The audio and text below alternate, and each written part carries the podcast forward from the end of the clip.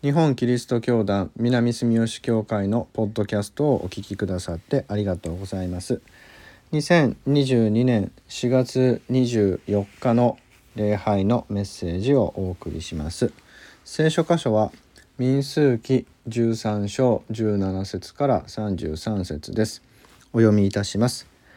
モーセは彼らをカナンの土地の偵察に使わすにあたってこう命じた。ネゲブに登りさらに山を登っていきその土地がどんなところか調べてきなさい。そこの住民が強いか弱いか人数が多いか少ないか。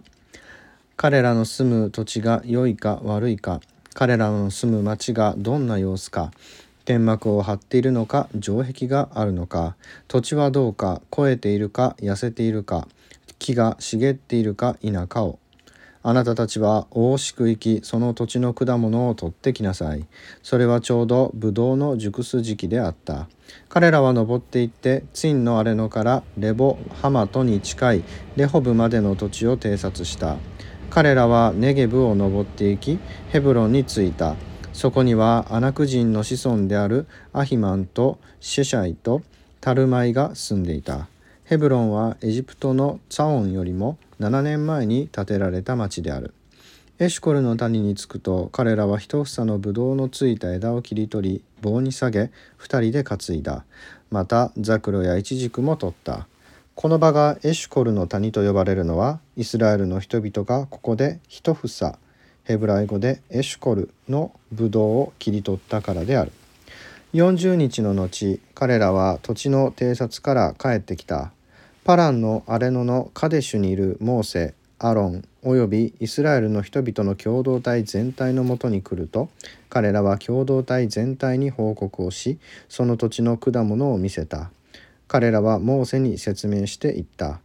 私たちはあなたが使わされた地方に行ってきました。そこは父と蜜の流れるところでした。これがその果物です。しかしその土地の住民は強く町という町は城壁に囲まれ大層大きくしかもアナク人の子孫さえ見かけました。ネゲブ地方にはアマレク人山地にはヘト人エブス人アモリ人海岸地方およびヨルダン川沿岸地方にはカナン人が住んでいます。カレブは民を鎮めモーセに向かって進言した。断然登っていくべきです。そこを占領しましょう。必ず勝てます。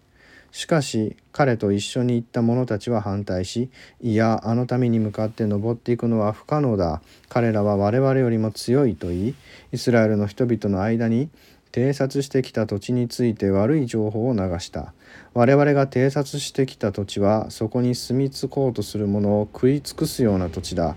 我々が見た民は皆巨人だった。そこで我々が見たのはネフィリムなのだ。アナク人はネフィリムの出なのだ。我々は自分がイナゴのように小さく見えたし彼らの目にもそう見えたに違いない。以上です。それではメッセージをお聞きください。タイトルは信じる力によってです。今日与えられましたこの聖書の箇所はカナンという土地をモーセに任命された人々が偵察するという場面であります。これがどういう状況かと言いますとイスラエルの人々は400年にわたってエジプトで奴隷状態にあったわけですがモーセという人がそのイスラエルの人々を引き連れてエジプトから脱出して、えー、このパランのあれのですねそれをシナイ半島ですけれど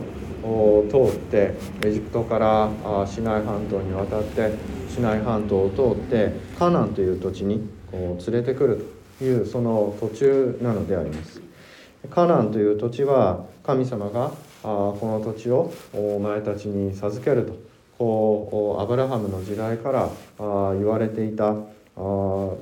箇所ところでありましてイスラエルの人々はこのカナンの土地用に定住するというのが希望のでありまして神様から与えられた約束の地に行くんだという思いでエジプトから脱出したわけです。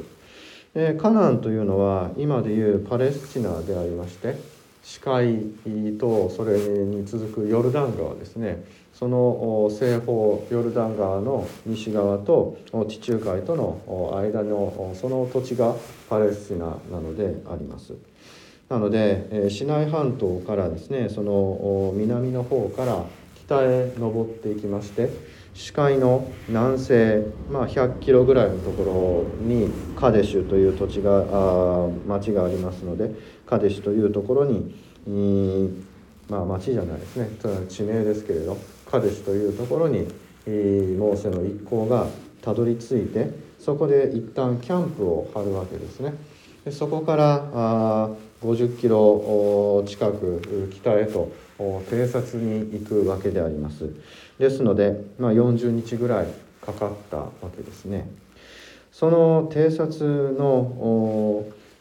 場面が今日のところであります。神様が約束してくださったイスラエルに与えると約束されたその土地そこに今から入っていこうとするその土地がどんな場所かを偵察して、えー、イスラエルの人々がきちんとその土地に住むことができるかどうかそれを調べてこようというわけであります。そこで選ばれた人々が偵察に行きますとその土地は非常にこう豊かな土地で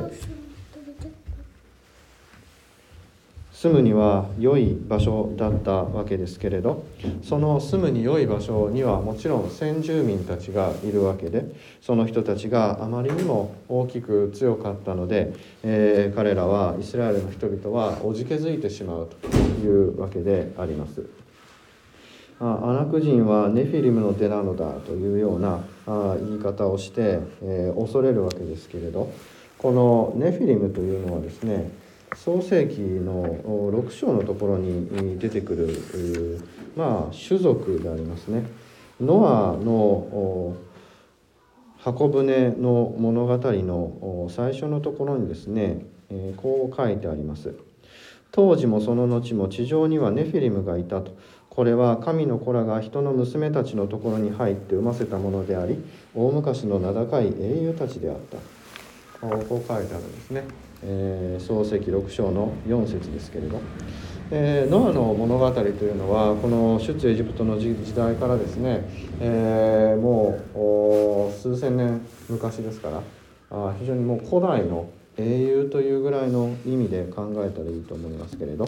神的な力を持った人々と人間の間にできたあ古代の英雄という、まあ、伝説的な存在だということですね。でアナク人はその伝説的なあ存在の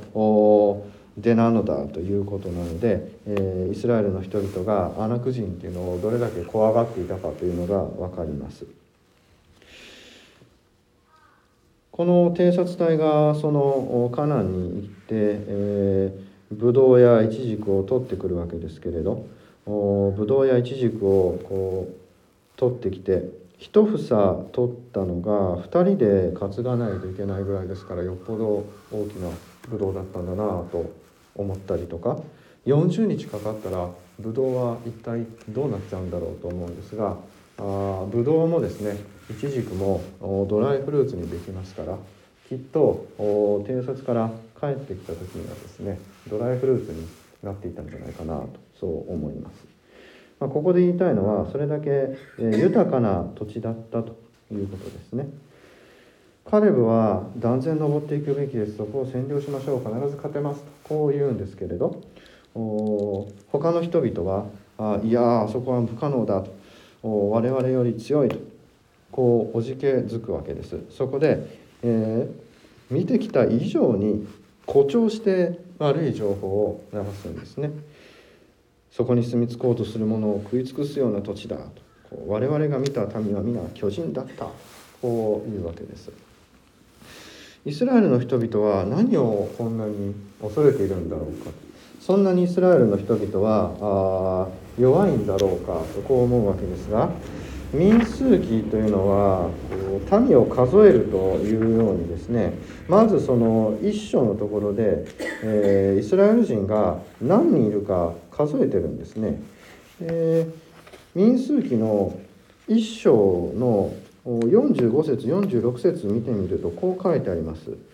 イスラエルの人々のうち家系に従って登録されたものは全てイスラエルの中から兵役に就くことのできる20歳以上のものであって登録されたものの総計は60万3550人であった。こう書いてあります。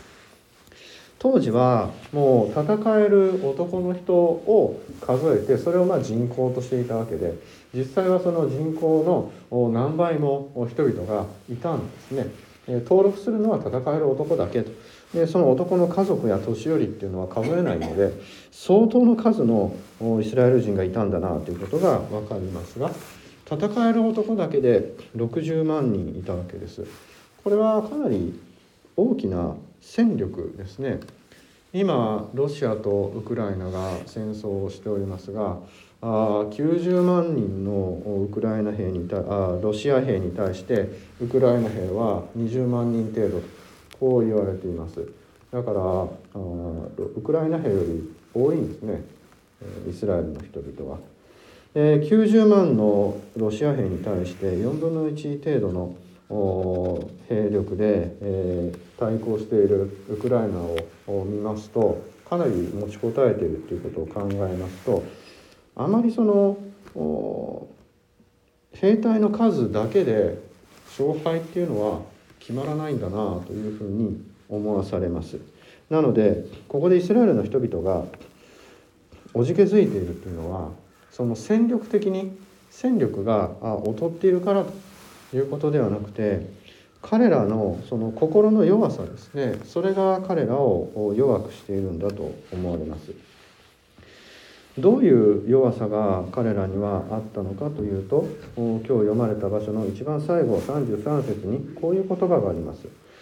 我々は自分がイナゴのように小さく見えたし彼らの目にもそう見えたに違いないと。自分が稲穂のように小さく見えたっていうわけですね。ネフィリムの出のアナク人巨人に対して自分は稲穂のようにちっぽけな存在だとこういうわけです。実はここにイスラエルの人々の自己中心性っていうのが現れています。自己中心性って言いますとこれは自分のことばっかり考えて他の人のことを考えないというようなあ言い方の時に使いますね。自分の欲望やあ自分の利益ばかりを考えて人々の苦しみを考えないと。自己中心的だという時にはあ強い立場の人に対して、えー、使うのがあよくある使い方ですけれどこの弱さの中にあっても彼らは自己中心的であるから弱いということが起こっています。それはどういうことかというと自分の力や自分の能力を中心にしてものを考えるということですね。自分がどれだけの力を持っているかということを考えた時に相対的に相手の方が大きい場合はこの自分中心という考え方によって、ね、非常に問題の方が大きく見えるっていうことがあるわけです。自分の目の当たりにした直面した問題の大きさと自分の存在と比べた時に自分が非常に弱く小さく見えて自信を失った失っていく時にはその自己中心的な考え方によって問題がどんどんどんどん膨らんでいって、えー、実際以上に大きい大問題に見えてしまうということがあるわけですね。えー、自分を中心に自分の内側にずっとこもっていくような考え方をするとこもればこもるほど問題は大きく大きくなっていくわけです。そのような状態がに陥ってるんだなというのがこの彼らは巨人だったというような事実よりも古代的古代な事実よりもかなり大きく悪く考えてしまうという考え方であるとか自分が小さく小さく見えていくというあり方にその自己中心的な考え方が現れています。このような、まあ、イスラエルの人々の考え方というのはよく理解できるものでありまして私は非常勤で高校3年生を教えてますけれど彼らにとってはですね受験がこの穴くじのように見えるわけですね非常に大きいわけです大きい大きい存在で、えー、自分では太刀打ちできないもののように思って、えー、受験という壁が高ければ高いと思い込むほど自分が弱く小さく儚く見えていってしまってどんどん自信を喪失していくということがあります。この自己中心性があ我々を弱くするということはあよく覚えておく必要があるのではないかなそう思います。問題が大きく見えて太刀打ちできないように見える。とどうしても困難で、えー、自分には手がつけられないように思うと私たちの人生の中ではそのように超えられないんじゃないかと思うような壁にぶつかる時があります。今このコロナの新型コロナウイルスの蔓延する中で、えー、非常に経済的にも弱っていき希望が失われている今ですけれどこのような困難な時期をどのように乗り越えていくかということにあたっても 自分の力自己中心的に自分のことばかりを考えていくと問題の大きさの前に自分の弱さが際立ってきて、えどうしようもないように思えてしまうからです。しかしカレブという人は言うんですね。断然登っていくべきです。そこを占領しましょう。必ず勝てます。カレブのこの自信は一体どこから来るんだろうか。そう思います。先ほどの受験の例でいきますと受験が非常に大きく見えて太刀打ちできないと考える人はあどういう人かというと受験のその先に目が向かない人であります。自分がなぜその試験を受けるのかなぜ大学に行くのか自分はどういうふうに人生を歩んでいこうとしているのかここにですね、えー、して視野が及ばない人はもう目の前にある受験にしか目がいかなくて、えー、その受験をずっとこう見つめるのでそれがどんどんどんどん大きく感じていってしまうとそして相対的に自分が縮んでいくんですね。そうではなくてその受験の先に目が向く人はその先に見える希望や自分の思い自分の将来の方が受験より大きく見えると受験が相対的に小さくなって乗り越えられる一つのステップにとこう変わっていくわけです。自分はこういう勉強がしたい。この大学に行ってこういう勉強がしたい。そしてこういう資格を取ってこういう仕事がしたい。人々のために役に立つ仕事がしたいんだとこう思うそういう先の見通しっていうのが立つ人はその先の見通しの希望の大きさに比べて受験っていうのはそんなに大きく見えなくて、えー、頑張ろうっていうモチベーションが出てくるわけですね。この先の見通しを持つっていうのはあ問題を解決するのにはとっても大事なことなのであります。彼ルはどんな見通しを持ってたかと言いますと彼の視点は自己中心ではないわけです。彼は知っているわけですね。自分が生かされているのは神のおかげだと。もう自分の命が与えてくださったのは神様であって神によって生かされていて神様が行けという土地があれだけ豊かなんだからもうそこには神様が約束してくださっている自分たちの豊かな将来がそこには約束されてるじゃないかと彼は思うわけです。つまりこの戦いは自分の戦いではなくて神の戦いなんですね。カナンの土地に入っていってカナンを征服するのはイスラエル人じゃないんです。神様なんですね。だとすればそこに登っていくべきだと。絶対勝てますとこう言い切ることが彼にはできるわけです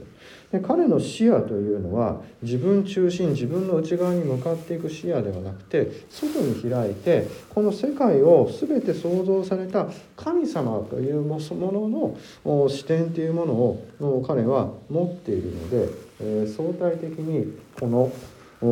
カナンの土地というのがあ小さく見えるわけですね。そこは絶対手に入るこう思えるわけです。受験でいくとその自分の将来ということでどの大学に行こうかなどの企業に入ろうかなこれもカレブにとってみればものすごい小さな視野なんですね。目先のことなわけです。自己中心的なあ世界が少し外に広がった程度でやはりそこの中心にいるのは自分でしかありません。しかしカレブはその自分という存在から脱出して神様がというのを主語において考えるわけですね。そうすると人間が思い悩む問題というのは本当に小さなものに見えて神によって解決することのできる問題だとこう信じることができるわけです。この視野の転換ですねえー、世界があガラッと変わるわけです自己中心的な世界にいると自分の力で世界を測るので非常にこの世界は困難が多くて自分がちっぽけな存在に見えますけれどカレブのように神の視点で世界を見てみれば自分がちっぽけなのは神様が大きいからであってもう神に頼ることによって神様がお作りになったこの世界ですから全てのことは神によって、え、整えられてるんだと信じることができるわけでそこには困難や絶望というものがないわけです。断然登っていくべきです。そこを占領しましょう。必ず勝てます。この言葉を本当に信じて言うことができる。これが自己中心性を捨てて神を中心に置くというそういう考え方です。これをパラダイム転換ですね。枠組み構造の転換というふうに言うことができるでしょう。このような視点の転換をもたらすのは何かっていうともちろんこれは神を信じるというその出来事です。信じるというのは何か理由があって利益があって信じるということではないわけですね。よく神を信じればどんなメリットがあるかと聞かれますけれどメリットどう自分にとって何かいいことがあるから神を信じるということになるとやっぱり中心は自分なんですね。自分にとってそうではなくて神にとってと考えるのが信仰なんですね。神にとって自分はどういう存在で神にとって自分は何が望まれているか神にとってこの世界はどうあるべきか全てを神中心に考えるというところが信仰なのであります。この自分から脱出して神の中心性へと飛躍する跳躍するというところに信仰というものが存在するわけでキリスト教徒になると洗礼を受けるっていうのはその自分から飛び抜けて神様中心の世界へ飛び移るっていうことが信仰なんですね。洗礼を受けるということなのであります。そうやって一旦神様を中心に置くことができれば世界の見方がガラッと変わって困難に思えることももうそうではなくなる。神にはできるとこう思うことができるようになる。その信仰の信じる力がカレブを突き動かすというわけであります。今私たちが困難にぶち当たってですね何か苦しんでいるとすればそれはやはりその苦しみの中心には自分が立っているのではないかなと思います。私が私が私が考える時に私たちは苦しみへと落ち込んでいってしまうと。私がと。いうのが中心にある時には問題が大きく見えるようになると。この私中心なあ考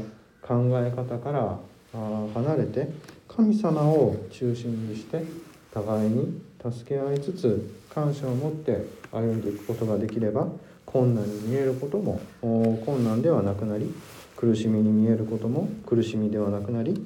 今日という日に希望と喜びを持って歩んでいくことができる。どれだけ私たちが神様から愛されて今日生きていることがどれだけ素晴らしいことかが分かるのではないかなそう思います。これはかなり難しいことでありますけれどそれを成し遂げることができるのだということをイエス様は十字架を通して私たちに教えてくださってその愛の到達点として復活っていうものを私たちに見せてくださったわけですからイエス様のその愛を信じて私たちも自分中心という世界から飛び出して信じる力によって神様を中心とする世界の住民へと移っていきたいなとこう願います。祈りましょう。天の神様今日の御言葉を感謝いたします。出エジプト記の出来事を通して私たちの世界をどう見るかというこの視点にまであなたは私たちを導いてくださいました。私たちは世界の中心に自分を置き自分が自分がと考えるそのような自己中心性の世界に生きていますけれどどうぞその世界の真ん中にあなたが住んでくださってあなたによって生きることができますように私たちの心をあなたへと向けさせてください。私たちの心の真ん中にイエス様がいてくださいますようにこの願いと感謝私たちの主イエスキリストの皆によって今をお捧げいたします。アーメン